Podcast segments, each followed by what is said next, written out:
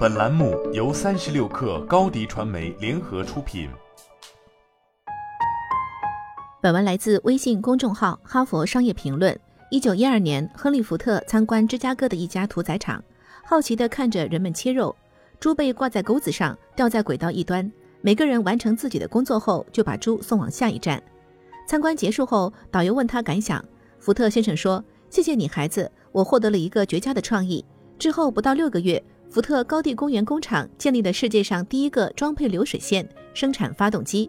再看一个最近发生的案例，《华尔街时报》介绍了新冠疫情之下，芝加哥的一位牧师如何帮助一线医护人员缓解心理创伤。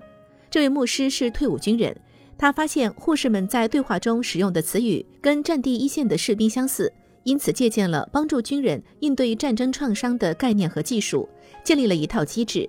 让医护人员在抗疫中保持心理韧性。他竟然能发现我们和军人之间的相似之处。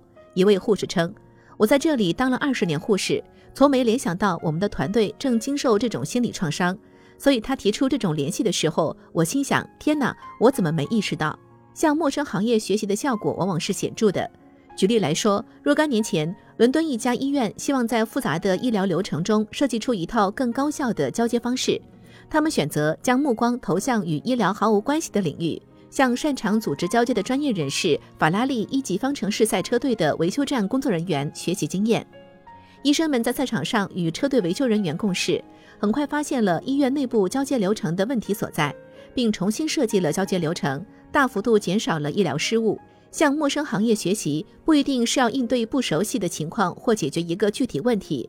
美国一位警察局长曾创建了一个名叫“警察和医生”的项目，推动警员们向外敞开接受新意见、新观点和新的思维方式。他让警员定期旁听医学院的医生们讨论疑难病例的过程，观察医生如何分析关于患者的线索，整理证据并确定犯人。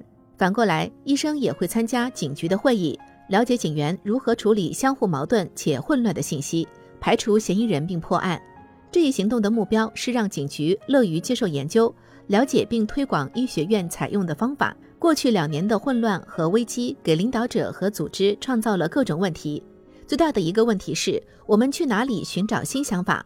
在创新和解决问题方面，模仿借鉴是常见的方法，只不过如今它的范围在不断扩展。